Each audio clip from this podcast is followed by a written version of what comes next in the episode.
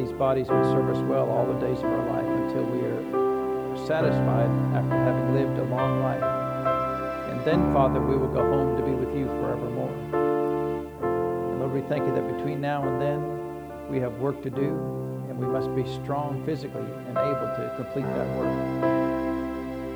Father, every sickness and every disease is a hindrance to the furtherance of your gospel.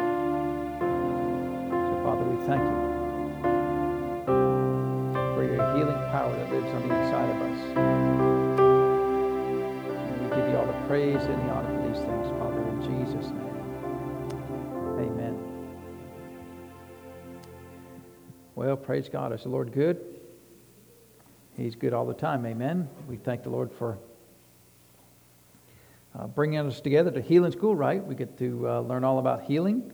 And um, um, the Lord is gracious to have left us a great uh, body of information in the Word of God to learn these things. And, you know, the thing that's amazing to me is these truths have been in the Word of God for thousands of years, right? I mean, the Word of God has been delivered to us uh, about 1900 years ago, right? Uh, really, the first century, by the end of the first century, all the letters of the New Testament were completed. And it took about the second century till they started getting together and saying, well, we think these are the collections of, of the scriptures, the canon, so, so it's called. And, um, and of course, there's been a lot of controversies over the years as people decided, well, you know, we want to change all that. And uh, I'm pretty satisfied with the way that it was done and, and uh, don't see any need to change any of that.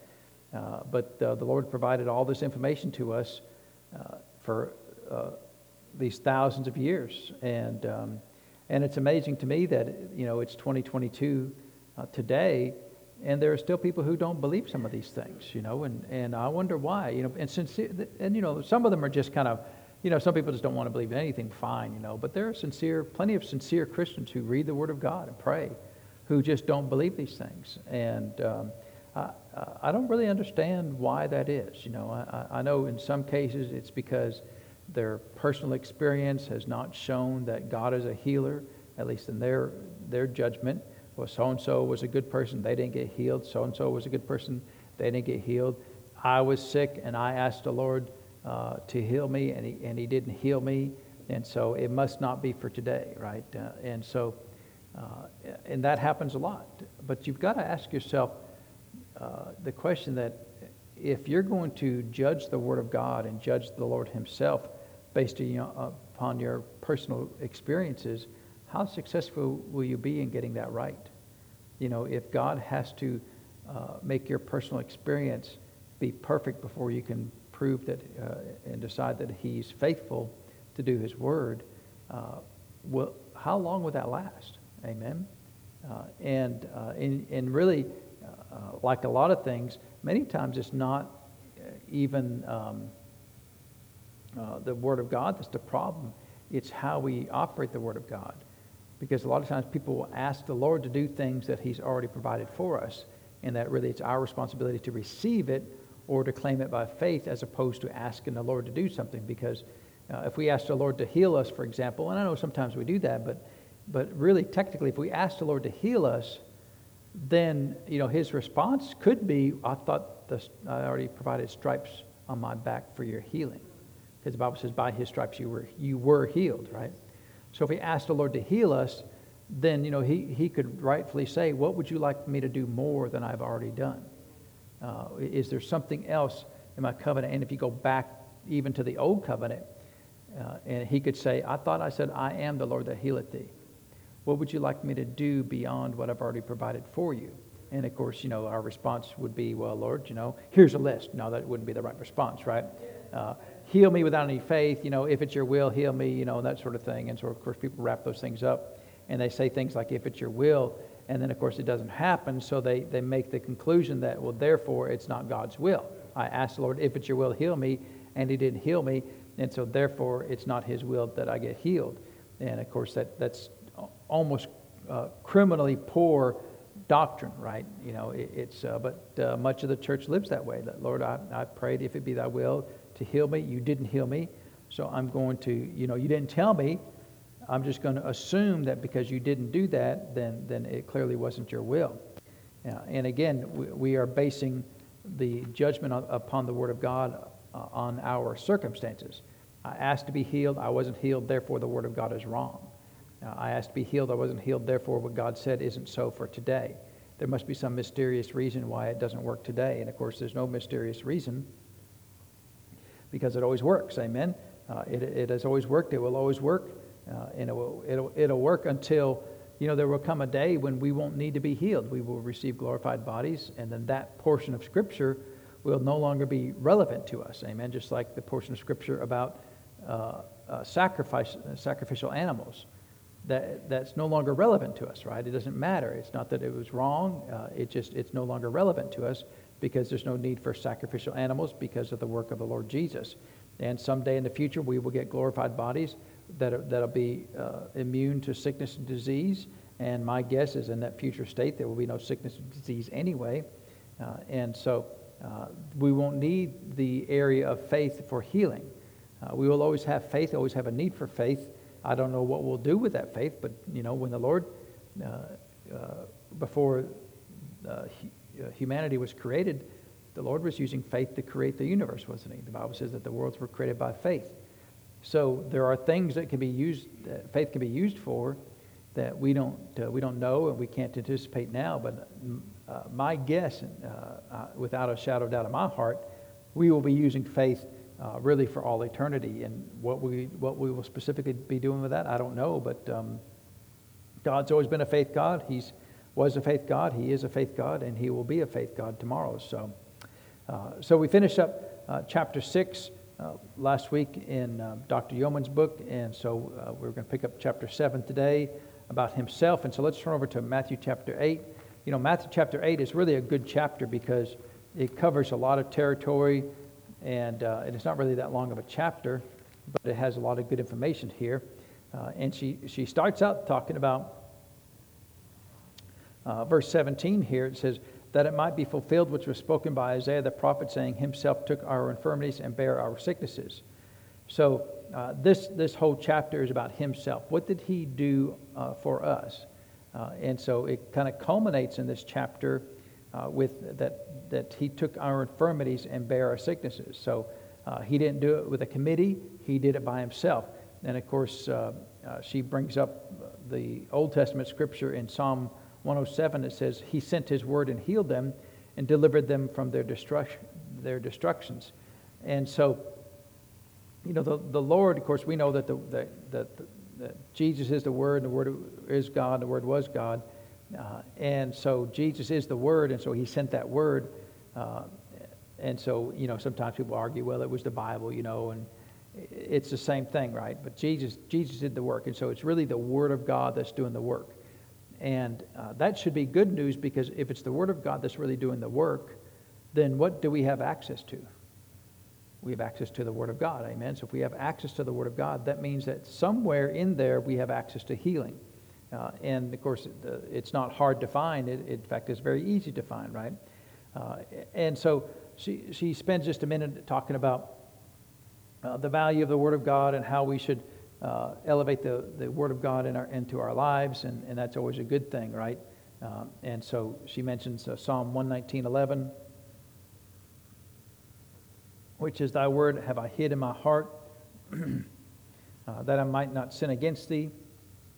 And, you know, that's, I like that verse because, um, you know, we should treat the Word of God uh, as a precious thing, right? Something that's very important to us. Uh, and, and the psalmist said, I have hidden uh, your word in my heart. Thy word have I hid in my heart that I might not sin against thee. And, and you know, the word of God is a great uh, tool that we can use. That if we can fill ourselves up with the word of God, we will find that we do a whole lot less things wrong in this world. Amen. Uh, a lot of people can quote all the surgeries that they've ever had, all the medications they've ever had, all the uh, terminology of all the medical problems they've ever had. Uh, but they, they struggle to think of one solid uh, biblical verse to actually quote. It doesn't have to be quote, quoted verbatim with all of these and thous, but uh, you know if you can get the, the gist of it pretty accurately, then uh, you know that's pretty good. But uh, they quote everything in the world except for what the Word of God says about their healing. and so, and of course, she she also mentions Psalm or Proverbs 4:20 which says, My son, attend to my words. So we have to pay attention to the word of God. Amen. Uh, and so this going back to where he sent his word. So this is all done by Jesus, right? He sent his word. Jesus is the word of God. So all this is going back to him, right? Jesus is doing this work for us, and it's through the word of God, which, of course is himself. But attend to my words. You know, if you attend to your work, if you attend to your chores, if you attend to uh, your classwork or homework or yard or, you know, uh, whatever you, you've got to do, you're paying attention to those things, right? You're, you're working them. And that, that same implication uh, should be given to the Word of God. Attend to His words. Uh, you know, treat them as something that's important, uh, not just something that, well, Lord, if I, if I have nothing else to do in the world, I'll read your Word, right? Uh, but attend to my incline thine ear unto my sayings. Uh, so that means we have to be, have the capacity to hear, right? How many times did Jesus say, uh, let him who has ears to hear, let him hear? and then, of course, one time Jesus said, take heed how you hear. I thought that was a good one. Take heed how you hear, right? Because you can hear with a dull ear. Well, you know, it's not that important. Well, that's a dull ear because I think all the Word of God is important. Uh, and so, take, uh, incline thine ear to my sayings, right? When, when Jesus speaks through the Word of God, it, it should, you know, prompt you, oh, this must be important. Let, me pay attention to this. Let me pay attention to the Word of God. Uh, you know, if you're in a, uh, if you're in a, a busy restaurant or, and you see a famous person or you know important person there and they, they, they decide to speak, you know, a lot of people will kind of lean in that direction to hear, incline uh, their ear towards that per, what that person's saying because maybe it's important. Maybe it, maybe it will cause me to earn some more money. So uh, we will incline our ear to their sayings, but are we inclining our ears to the sayings of the Lord? Right? Are we inclining our ears to what the Word of God says in every area, but not, not just in healing, but in all areas? So are we doing that? Let them not depart from thine eyes, keep them in the midst of thine heart. That kind of goes back to what Psalm 119.11 says. Uh, and, and if we do those things, of course, we know this verse, uh, they are life unto those that find them and health to all their flesh. Uh, well, health to all your flesh would be pretty valuable, wouldn't it, right? Uh, would that include your joints and your marrow and your fingers and your toes and your bloodstream and your organs and your brain and your ears and your eyes and nose? I mean, health to all your flesh would include health to all your flesh. Amen. And this is a pretty good prescription. There's three verses here in Proverbs, and um, uh, it, it's pretty good, right? Uh, and so, uh, is it worth the effort? Is it worth the effort to read the Word of God? Is it worth the effort to spend time in listening to the Word of God? Well, uh, it clearly is from the Word of God, but we have to choose to believe that to be so, right? Uh, and uh, she talked about how that we should meditate it on it on it day and night. And she went back to uh, our famous verse there in Joshua 1 8, right? And I think it'd be good just to read that verse. Um, and so uh, I remember reading this verse, you know, as a teenager for the first time and kind of thinking nobody else has ever heard of this verse. Uh, maybe I should tell some people about it because I thought it was a pretty good verse. Uh, but in Joshua 1 8, of course, it's Old Testament, right? So we have to make sure we, we uh, read it in light of the New Testament. But this, this book of the law shall not depart out of thy mouth. In, in other words, we've got to keep saying it, right? Keep uh, speaking what it says. Uh, if, we, if we stop saying what it says, then, it, then the word of God has departed from our mouth. It has left us. Uh, but thou shalt meditate therein day and night. Uh, well, that doesn't mean that you don't eat or sleep or work or mow or, or you know, cook or clean or you know, because if, if you really did only meditate there at night, then you, there would, really wouldn't be time for anything else. Uh, the implication is it should always be a part of our life and all that we do and all that we think. And, and you know, for me personally, a lot of times it'd be like just uh, we mentioned this morning about the, the verse in um, 1 John chapter 4 uh, about as he is, so are we in this world. And, uh, you know, I've known that verse for many years. But uh, I've just been, for whatever reason, Lord, just keep prompting that verse into my heart this, this week. Just be thinking about it. As He is, so are we in this world. And so, if whatever He is, that's the way I have the ability to be if I want to be. So, if He's full of joy, which He is, okay, then as He is, so are we. Then I have the ability, the right, the freedom to be that way if I choose to follow uh, His path. Uh, and and a lot of times there'll be a verse like that that you know just I'll be meditating on. You know, maybe it's a healing verse, or maybe it's a verse about joy. Usually, it's something that deals with my personal life that, that will help me if I just meditate on that and get that settled into my heart. That yeah, this is to, for me today, And Lord, how do I apply that to my life? And just meditate on it. You know, what do I do? And, and so it doesn't have to be over the entire, you know, book of Ephesians. It doesn't have to be over an entire chapter. Many times it's just a particular verse, right? And sometimes like Joshua 1 8.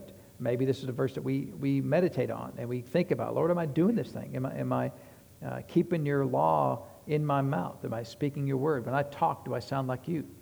Uh, and uh, w- when I think, do I think about your words? When I think, do I think like your word thinks? Uh, and he says, day and night, that thou mayest observe to do according to all that is written therein. So uh, the, re- the result of not allowing it to depart out of our mouth and meditating on it day and night will uh, allow us to do according to all that is written therein. Well, if we really could do everything that the Word says, then we could have everything the Word says. Uh, if, we, if we could read these things and meditate on them and do all these things, then we can have everything that it says. And of course, then it, there's a, a, a, specific promise in this verse. If you do those things, if you meditate uh, day and night in these verses, if you don't let them depart from your mouth, uh, and you do according to all that is written therein, the result of that is thou shalt make thy way prosperous, and then thou shalt have good success. So that's a pretty good promise, right? Well, people want the, uh, the prosperity of the Lord, they want the good success of the Lord. Are they willing to do what the word says to obtain those things? Are they willing to do what Joshua 1 8 says to do? And of course, we know just in general that uh, Joshua was very successful in the things that he did. Uh, and, you know, for me personally, this, this particular verse, I, I was reading this verse uh, probably when I was a, a, junior in high school, maybe even a, a, a uh, sophomore in high school. Uh, and of course, at that time, my parents had been gone. I, I was an orphan, and I had, you know, uh, if, if your family has nothing and your parents die, nothing divided by 11 is still pretty much nothing, right? So, you know, we did get a small inheritance, uh, but it, was not, it wasn't enough to do anything with.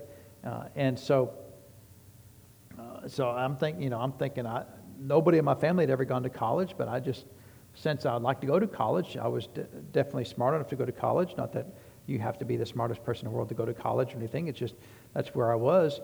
But I had no, no concept of how to get there because, you know, I had no parents to fall on. I had, I had no uh, understanding about how to get to college. You know, we weren't college people growing up.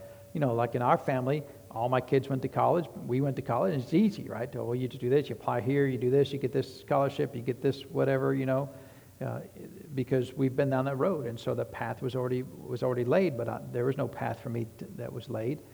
Uh, and and thinking about well, how do I go to college? You know, I had no concept of that. But I read this verse, and it said, if I do these things, then I'll make my way prosperous, and then I'll have good success. And I can show you the exact spot I was at the house when I read this verse. And I spoke these words out loud. I said, This is how I'm going to college. This verse, this is how I'm going to college.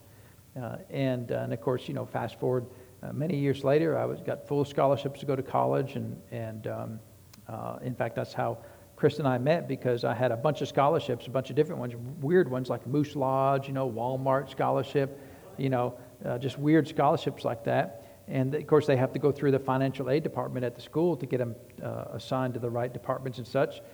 And um, uh, she worked in financial aid. Who is this person getting all these weird scholarships, you know? And I'd have to go up there every now and then, hey, did my scholarship come through, whatever, you know, and, you know.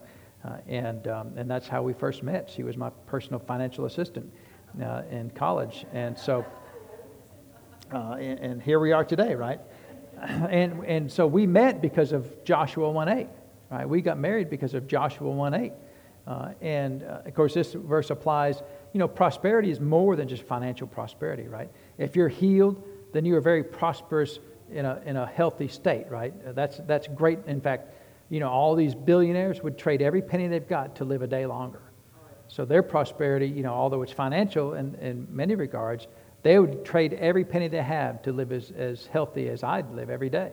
Uh, and um, I'm not going to make that trade because you know if I then I, if I trade my health for their money, then that's not a very good trade, right? Uh, and so I can be healthy and still have their money. Uh, that's a lot better uh, uh, uh, exchange there. So this verse, you know, applies. You know, one thing that Brother Hagin said I thought was was good. He says, you know, all these verses, even though this is not specific about health, he said he sees health in every verse. Every verse of faith he sees health in, in, uh, in healing because if the Lord wants me to, to have good success, well, good success is wrapped up in a lot of things. It, it doesn't specifically say in a financial way only. Good success would be to, to live a life without sickness and disease. That's pretty good success, wouldn't you think? Uh, and so uh, you can see healing in many of these uh, scriptures, right? Uh, and so we can meditate on these things. Uh, and, uh, um, you know, and, and, she spends a little bit of time, let's turn back to Matthew chapter 8. She spends a little bit of time encouraging us to write lists of scriptures. And, and, I have done that different times in my life, depending on the topic I'm looking at. Um, and, you know, maybe that works for you. For me, you know, I tend to use lists of scriptures when I'm studying, right? I want to go and maybe look at every, you know, if you look at my Bible, I go through, for example, everywhere the word uh, spirit is used, uh, and then I'll go find out all the Greek words because usually the word spirit is the Greek word uh, pneuma, but it's not always, right? So, but most of the time it is. So I'll go through and put in pneuma everywhere uh, in the whole New Testament where that's used, or I'll maybe use the word power, right? Power is either uh, um, it's either dunamis, which is supernatural miracle work of power, or it's exousia, which is the uh, power of authority. And I'll go through and, and write down, write in every verse of the Bible uh, where those are used, and I'll put a little note for myself. This is this particular word. Uh, or the word, a good one is, lo- is love, right? There's a lot of different Greek words for love. Uh, the best one is agape, uh, but there's eros and philia and, and uh, different words for love, and they have different meanings. And so uh, it's important in the context which word love is being used, you know, and, and the word, uh, another good one is life uh, and soul. Uh, and so a lot of times uh, when you see the word life, it's often talking about either Zoe life, which is the supernatural life of God, God kind, God quality of life, which is great. But sometimes it's, it's psuche, which is uh, talking about your soulless man and, and primarily talking about your will. And, and so knowing which one that is, that's kind of important. So, you know, I'll go through, uh, and you, I've got all kinds of verses like that, uh, words like that, that uh, I've gone through everywhere in the Bible and wrote them down uh, so that I'll know when I'm reading the word, uh, oh, that particular word is this. That means something, right? That will change what I originally thought that verse meant because of what that particular word is. Uh, so, you know, having list of verses, you know, and some people, they'll put them on, on index cards and put verses on index cards, put them on their mirror, you know, the so that they get their confession going. And I was talking to somebody the other day about um, Charles Capps. Anybody remember Charles Capps? Well, Charles Capps, uh, one of the greatest things he added to the body of Christ was your confession, right? Getting your confession right, speaking the right words all the time. Uh, and, uh, and so uh, there was some, there was some, uh, something I was, maybe I'll think about here in a minute, that they said that someone said, and he said, I'll never say that. Yeah, bless your socks off, right? I, blessed your socks off when somebody did something for him. He said, I'd never say that. I'm not losing my socks. Uh, and, but he was serious, right? He, he was serious about that. Uh, you know, because we say things, and that's not even that bad of a thing. But, you know, if you're sockless, uh, you know, the number one request in every homeless shelter is socks, right? They all want socks, right? Why? Because their feet are cold. And so, so he wasn't trying to be uh, a jerk about it, wasn't trying to be, you know, real stuffy about it, but you know, he was so focused on my words will line up with the Word of God, and, and they'll not they'll not waver. Uh, and so, uh, so you know, sometimes having lists of verses, things that are important to you right now. So if you're dealing with sickness and disease, get a list of healing scriptures. Right? We have an entire book like that. Uh, get that. If you're dealing with mental health issues, get uh, verses that that uh, say you have a sound mind. If you're dealing with sadness or you know uh, some kind of depression, that, that, type of thing. Find out verses that say that the joy of the Lord is your strength or that, uh, that your mind is renewed. You know, there's a lot of, a lot of different topics. So, you know, I'm not opposed to those things. Uh, what you'll find is as you do that, it gets easier that, you know, you don't have to necessarily write list of verses, but uh, I would encourage you, you do whatever is necessary for you to be successful, right? Uh, and I remember years ago uh, just thinking about how uh, casual our conversations can be and, and really how that they can't uh, aren't always lined up with the word of god. When uh, dr ed dufresne was coming to our church one time uh, i went to pick him up the, at the airport. And uh, he had a catalog of airplanes. He flew a jet airplane but he was looking at a catalog of airplanes you know nice airplanes right? Uh, i don't know anything about airplanes but they had wings and you know they went fast and that's about all i knew about it. And, um, and so I'm, I'm just thinking, you know, kind of like Amazon. You know, on Amazon they have this thing called the wish list, right? Well, that's what it's called. And, and you put things on there, and so people can buy them for you, right? So it's a pretty good deal. Uh, and so, so I said, Oh, are you putting that plane on your wish list? Uh, and, and, so I wasn't, you know, I don't think about wishing because I don't think everything, I'm, I'm, i always think about faith, but that's just, you know, it's just, that's what it's called. And, uh, but it was kind of sloppy, right? It's, it's sloppy from a faith perspective. And he looked at me and, and just real gruffly, he said, I don't have a wish list, I have a faith list. Uh, and just, you know, cut, cut it right off. Well, he was right. You know, I didn't get mad about it. You know, he was, he was actually, actually correct. You know, yes, sir, no problem. Uh, and, and so my words were just not accurate like they should be. Amen. So it wasn't that, uh, you know, I don't believe in wishing and hope and luck and that sort of thing, you know, in that regards. Uh, but, but in that case, you know, it, it was kind of sloppy. So, you know, if you have, if you have a, uh, a problem with your words, find verses that, that correct your words. You know, that, uh, I mean, when, when uh, in Matthew chapter 12, Jesus said, out of the abundance of the heart, the mouth speaks. Uh, and that, to me, that's a really good, a good verse because sometimes people say, well, I didn't mean to say that. It's like, mm, if you said it, it probably was in your heart, so you probably need to deal with your heart more than dealing with your words. Because sometimes what we do is we change what comes out of our mouth, but we never change the heart that caused those words to come out to begin with. And so we're st- all we're doing is, is biting our tongue. You ever hear people hear that expression? I had to bite my tongue. Well, the reason you had to bite your tongue is because your heart needs to change, right? Because just like with, with cussing, you know, for me, you ever heard me cuss? Hopefully, you never heard me cuss from the pulpit, right? That'd be kind of, uh, uh, I mean, that'd be weird, right? Uh, but you know, if any, if you've known me outside the church, you know, uh, you've never heard me cuss because I don't cuss. But the reason I don't cuss is because it's not in me. See, I don't have to bite a nail when something happens to keep those cuss words from. Oh, I, that one almost slipped out. In fact, it wasn't even long ago. Someone said, I bet you had to really bite your, bite your tongue on that one, didn't you? No, there was no tongue biting at all, right? Uh, because they're not in there. Amen. So you, you deal with your heart because the, the source of those words came from your heart. Uh, and I, I, didn't write it. That's what the Lord said, right? So if the Lord said that, and you know, we go over to James. You remember James in James chapter three, he said that sweet water, bitter waters come out of the same fountain. And he said, brethren, these things what? ought not be so. Well, why do you say they ought not be so? Because sometimes they're so.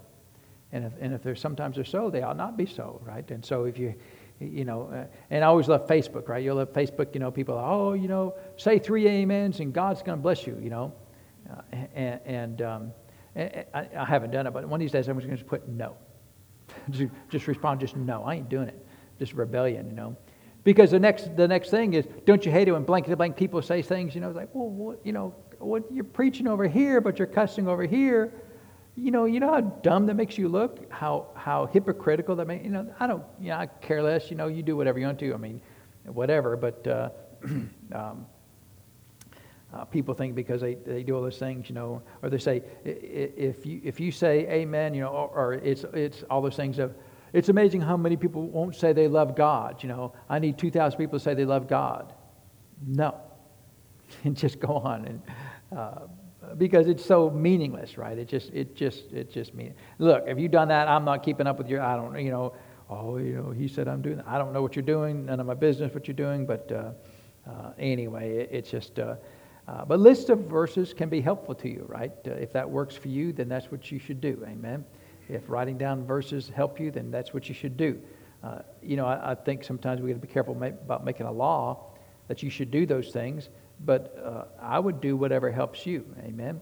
Uh, for me, just reading the Word of God over and over, uh, either the same verse or just just reading the whole Bible through many times is helpful to me. That that tends to be what I do.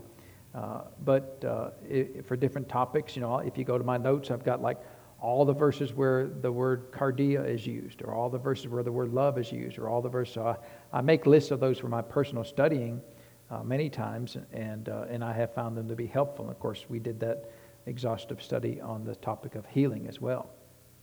So uh, you do whatever helps you because uh, if uh, the words uh, do not depart from our, from our mouth, then they'll provide healing to all of our flesh. Amen. Uh, and then she, she kind of went through and did a, um, uh, a review of chapter 8 here. So let's start at verse 1. it says, where, uh, When he had come down from the mountain, great multitudes followed him, and behold, there came a leper and worshipped him, saying, Lord, uh, if thou wilt, thou canst make me whole, or thou canst make me clean. And Jesus put forth his hand and touched him, saying, I will be thou clean. And immediately his leprosy was cleansed. and uh, uh, in this case, you've got two different people here. And so the first person is the leper, and he said, Lord, if it be thy will. And ha- anybody ever heard that prayer before? Lord, if it be thy will. So where did they get it? They got it from the leper, right? The, Lord, if it be thy will. And, and so a lot of times they'll look at this story and say, see, it was the will of God in this case, and so the leper was healed. And so, that, that so therefore, we should always pray that prayer. But the, who are they basing their doctrine upon? The leper, right? Uh, you reckon he was a Bible scholar? Was he like a doctor leper? Uh, you know, was he a PhD of leprosy or something? Uh, we have no background on, on, leper at all. But clearly, the leper was not well versed in the Word of God because uh, we already know that the Bible says in the Old Testament, which is really where they're at right now, that uh, the Lord said in Exodus 15 26, I am the Lord that healeth thee. So if he, if he is part of the covenant of Israel, which apparently he is, then he should know that part of his covenant is that God's covenant name is the Lord who heals. So why did he have to, ask the Lord, Lord, if it's your will to heal me? Uh, and yet people will build their entire doctrine on what the leper said instead of building their entire doctrine on what the Lord said. The Lord said, I will be thou cleansed. And so the Lord uh, should have put a rest to that whole doctrine of, Lord, if it be thy will. Uh, and yet uh, we hear that prayer prayed on a regular basis, right? Uh, and of course, uh, you've banned that from your church, right? People get ready to pray. Number one rule you can't say, Lord, if it be thy will. Uh, in my circles, we don't hear that as much anymore, but, uh, but still, you know, I hear people, say that, and, you know, especially people not in our circles, they'll say, well, let's get together and pray for so and so, and Lord, if it's your will, you know, heal grandma. You know, because I'm always thinking, when they say that, you know, I want to raise my hand, you know. So is there a scenario where God wants them to be sick? Lord, if it be your will, because the alternative is it's not his will.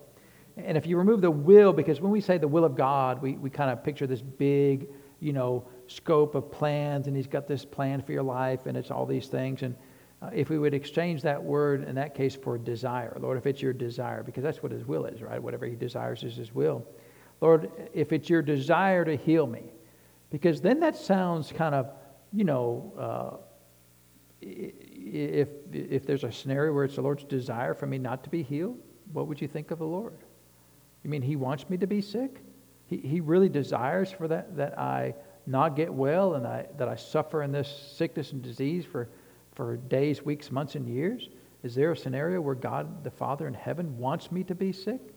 You know, because we, we use the word will of God kind of in a generic, you know, uh, kind of a, of a um, uh, technical term, uh, and, and remove his, his heart from that. It's just, it's just, he's just got a plan. That's just his plan. And, you know, sometimes the plan of God is, you know, someone told me the other day, I was talking to a homeless person. They said, well, you know, it's God's, it's been God's will for me to be homeless. You know, and, I, and I, look, I'm not going to correct every single thing somebody says, but I'm thinking that's the dumbest thing I've ever heard, right? God wants you to be without a home. Uh, and yet, didn't he say in Matthew 6.33, all these things the Gentiles seek, but seek ye first the kingdom of God and what? all these things will be added unto you, right? Isn't that what he said? He didn't say, Seek ye first the kingdom of God and I'll throw you on a bridge, you know. Is that what he said? No. And so, you know, when people say that, you know, maybe it's just your, you know, maybe it's bad luck, right? I mean, I don't know anything about you, but uh, maybe maybe it's your decision you made. I don't know. You know, maybe it's just, you know, sometimes bad things happen and without without faith, we will just kind of do a que sera sera. Well, whatever will be, will be. You know, that's just, I can't change it. Well, sure you can. With, by faith, you can change anything. In fact, that's the primary purpose of faith is to change your circumstances to line up with the Word of God.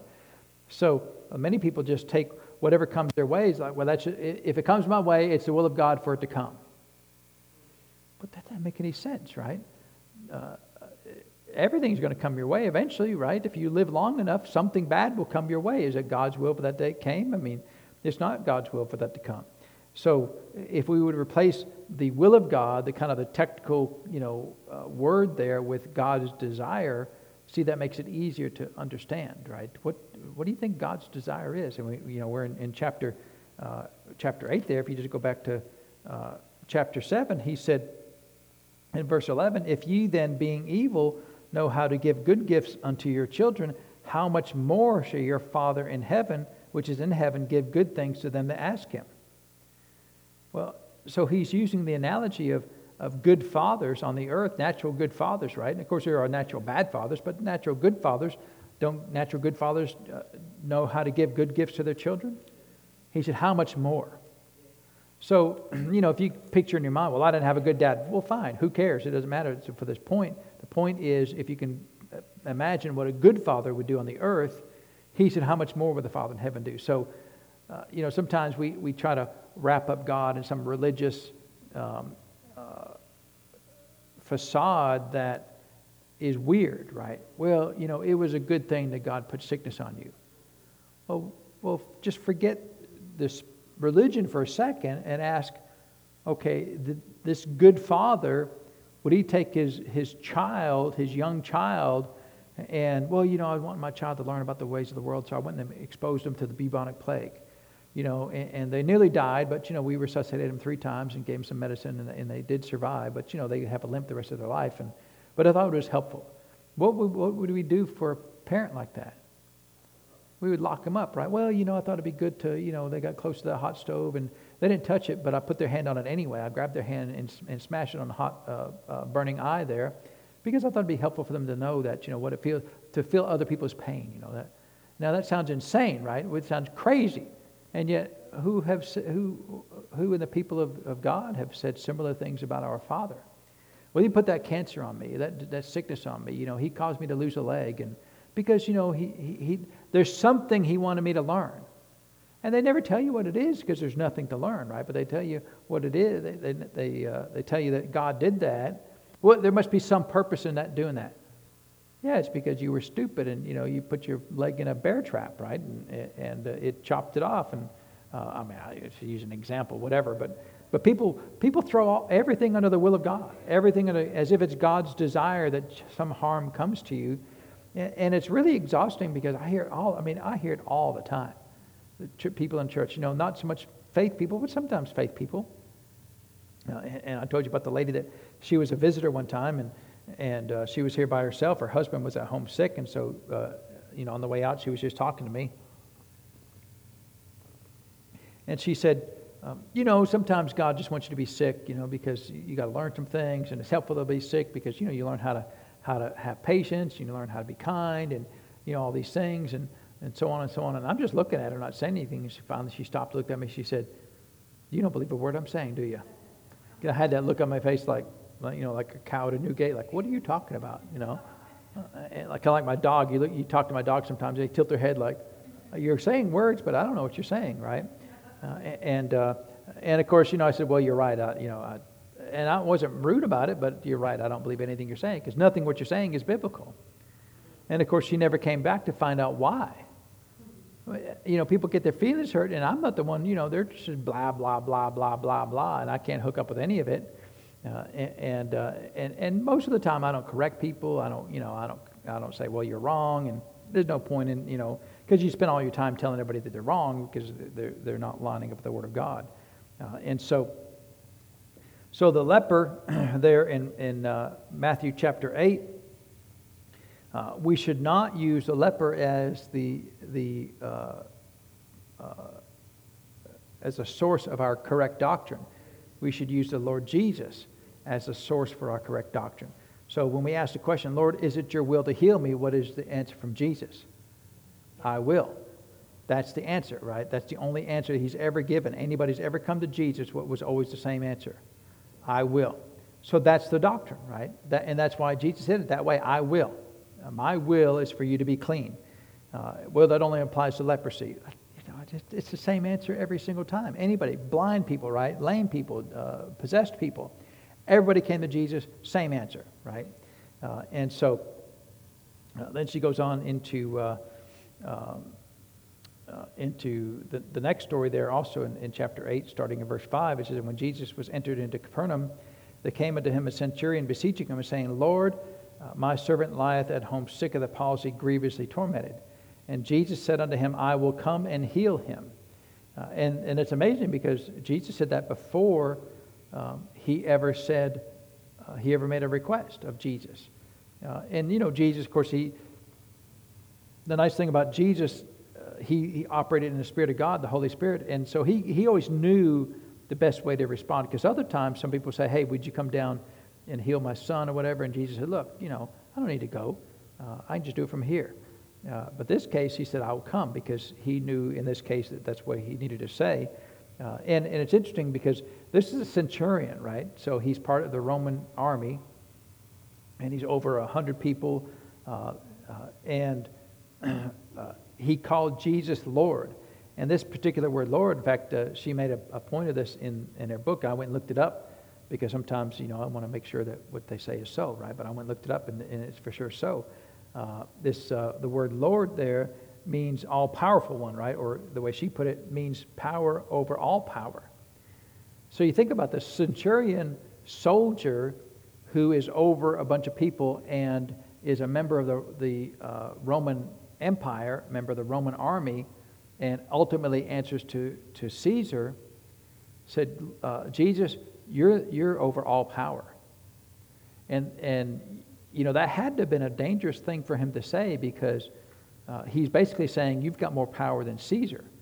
Uh, and, uh, uh and so, you know, if it had been somebody else saying that, the leper saying that, no big deal, right? He's a member of Israel, and, you know, Israel's always rebellious anyway over who's ever conquered them.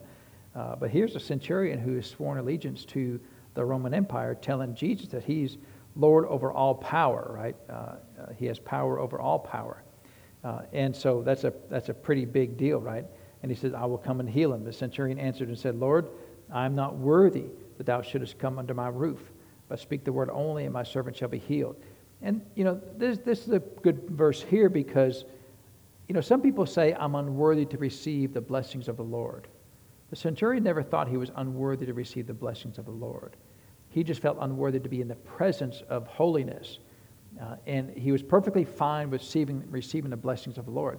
But there are a lot of people who get sick and feel like, well, because I made my bed hard, or I made this mistake, or I did this thing wrong, that I'm unworthy to receive the blessings of the Lord. And that can't be further from the truth because the Lord, He sent His only Son, right? God so loved the whole world. You know, you're part of the whole world, right? Uh, and so, uh, so the centurion had the general right attitude about, Lord, I'm unworthy to be in your presence, but I still need you to help me here. Uh, and so, so the Lord uh, uh, the Lord responded to him, or he continued on and said, I'm a man under authority. So he's explaining to Jesus why he understands that if Jesus can just speak the word, it'll be done. Uh, and apparently, this man had been watching Jesus for a long time because he made this whole analogy that, that uh, I'm under authority, and when I tell this person to go, it does it, and, and you know, when I'm told to go, I go do that. And he said, You know, I've observed Jesus, you're the same way that you seem to be on you say you say that I only do what my Father is saying, I only do what the Spirit of God tells me to, to do. But over here, I can just tell the Spirit to leave and he'll leave, or I tell that sickness to leave and he'll. He said that's exactly the way I worked in the natural realm. And so the man has understanding here, right? He has he has understanding. And one of the things that uh, Jesus said in verse 10, when he heard it, he marveled and said unto him that followed, Verily I say unto you that I have not found so great faith, no, not in Israel you know, one of the things that's helpful to faith is to understand how God operates.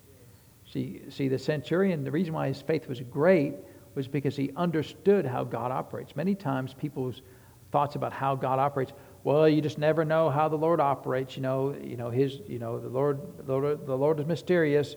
Uh, his wonders to perform, right? You just never know what God will do. Uh, well, see, then you'll never be a person of great faith. You know, you should have a general understanding of how God operates because you know, just for example, with healing, it should be pretty simple. The Bible says uh, in three different places that by his stripes he, you were healed. So then our understanding is well, then healing was paid for. There was a price to pay for healing. Jesus the, uh, uh, chose to accept that price, which was to receive uh, punishment in his physical body, and he did receive that physical punishment, so then it's a non issue anymore. Right? All healing has been paid for.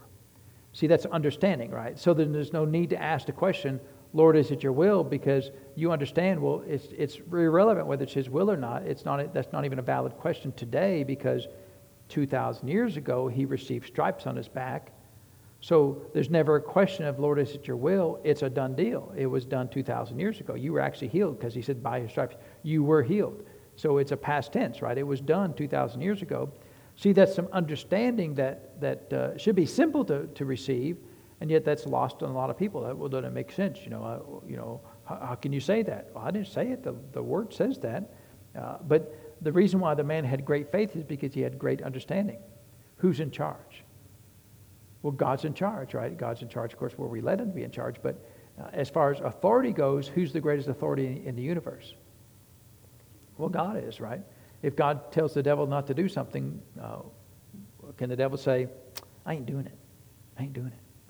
Now, that's what we would do to our parents, right? That's what we do to, to uh, law, uh, law offices here or, or, the law in, in our country. But in the realm of the Spirit, it doesn't work that way. When Jesus uh, demands that something happens in the realm of the Spirit, you know, they may hesitate for a moment. You know, remember the Gadarene demoniac? It's as he had been saying for the, for the devil to leave. You know, they may, they may put up a fuss, but what will happen eventually? They will always yield. Every time without exception. they will always yield, right? And, and that should help us to understand okay, how do these things work? We've been given the authority of the name of Jesus. There's no spiritual authority that, that, that is higher than that authority. So when we speak the name of Jesus, things move, right? Things have to change. Every time faith goes out, things change. Amen. Uh, faith will never be expressed unless something is changed, right? And, and so if nothing changes, then there, no, no faith was ever expressed. Amen. Uh, when faith is expressed, something changes. Well, that's, that's some good understanding, right? If we can understand that, then, then we can judge in our own hearts okay, Lord, was I really in faith or not in faith? Uh, and, um, you know, I hear people all the time say, well, I know the Word of God promised this, but it didn't work for me. See, that's a lack of understanding, right? Because if the Word of God is so, it always works for you. So what, what they're doing is they're projecting their failure on, onto the Lord. That the Lord decided that in my case, His Word is not so for me. That whatever verse it is, you know, healing or prosperity or soundness of mind or deliverance, whatever that, whatever that verse is, it, it doesn't work for me. You know, when I hear people talk like that, I, I don't really know how to respond without being really unkind, saying, well, that's the dumbest thing I've ever heard. Because you're saying that God has chosen to violate his word for your case. That he said that, that he's not going to do his word for you, although it will work for somebody else. They well, well why would God, why, why would God do that? You know, whatever it is, you know, why would God put that, allow that sickness to be on me, right? Uh, and it just shows a real lack of understanding, right? And so, uh, one of the things that I love doing uh, is as I study the Word of God, I'm always asking, Lord, why did you do it that way? Why does that work that way? How does that work? Because understanding is, is key to great faith, right? This man had understanding. He, he understood exactly, just using an analogy of the natural realm, he understood how spiritual authority worked. And Jesus said, that understanding caused you to have great faith. so it's to our advantage. And, you know, some people think that understanding is only limited to people with an education or intelligent people. No, these things are not hard to understand, right? Uh, you can find anybody that uh, is good at what they do and they have an understanding of what they're doing. That doesn't mean they have a college education or not. Some, many times they don't have any college education, but they know exactly what they're doing and why they're doing that. and the thing that, that, that uh, always bugs me when I ask somebody that doesn't have a lot of, why, why are you doing it? I don't know. It's just what you're supposed to do that. Yeah, but why? Don't, does it ever bother you not to know why? I want to know why. Why do you screw that screw there and not screw that screw over here? I don't know. You're just supposed to do it that way. Well, is that all? I mean, there's very few absolutes in this world. Is that always the case? Is there a case where that's not the case, right? Uh, see, if you had understanding, you would know. Well, okay, that always works except when it doesn't work. So, understanding is very important to great faith. Amen. You should understand who the Lord is, how He works, why He does what He does. And a lot of people, when you, when you listen to Him talk, the Lord is a great mystery. He's just mysterious and, and, he, and he's floating in and out of the world, and maybe he helps over here, maybe he doesn't. Why he doesn't help, I don't know why he doesn't help over there, but, but he helped over here, you know. Why, I don't know why. And uh, the more that you understand how spiritual things work, the, the more clear things become, right? And the more thing, more clear uh, how God operates uh, is. Uh, you know, a lot of times people say that phrase, well, God is in control. Anybody ever hear that phrase? Well, you know, God is in control. So he's in control of COVID, of, of high inflation, high gas prices, uh, you know, wars in Ukraine and Russia? God's in control of all those things? Oh, yeah.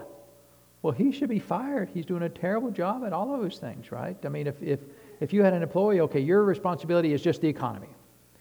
Well, how you doing? Well, you know, we got record inflation, we got record, uh, we got record interest rates, we got record, you know, prices, we got record gas, we got record, everything's terrible. Well, well, how do you think it's going? Oh, I think it's going great.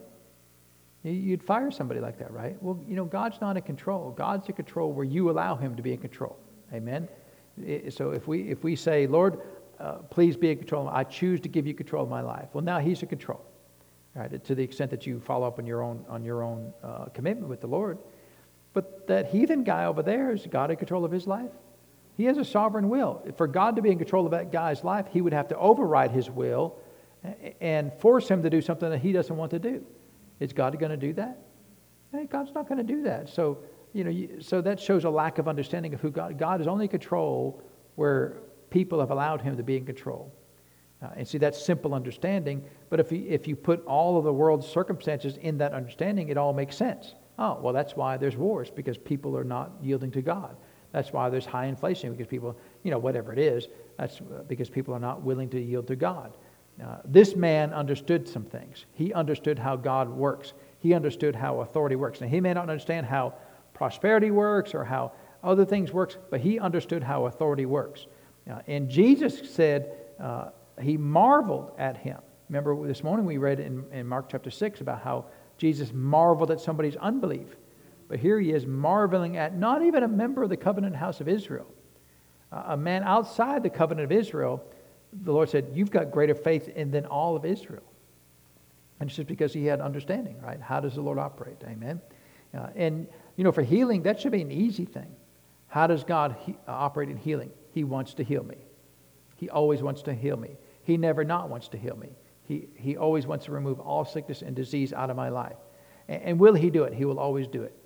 See, that's why. Why, why will he do it? Because he's a loving God. Because he paid the price. Because it's a done deal because he went to the cross. See, that's simple understanding, but uh, uh, usually what happens is people will, will paint all this really complicated, flowery doctrine about whys and these and thous, and well, you got to understand the bigger picture, and, and they look at you like, oh, you're a simpleton. And, and my observation is the simple reading of the Word of God is almost always sufficient to understanding what He's trying to say. Instead of, instead of shrouding in some, some colorful, uh, strong religious sounding words, uh, he said, uh, I will be thou cleansed. Okay, that's pretty simple, right? So apparently it's the will of God to always be healed. That's a simple understanding and it's perfectly fine. Uh, and the people have to have a PhD to mess that up, don't they? And sometimes they do. So Jesus said that uh, I have not found so great faith, no, not in Israel. Uh, and then he says, then he talks about how many shall come from the east and west and shall uh, sit down with Abraham, Isaac, and Jacob in the kingdom of heaven.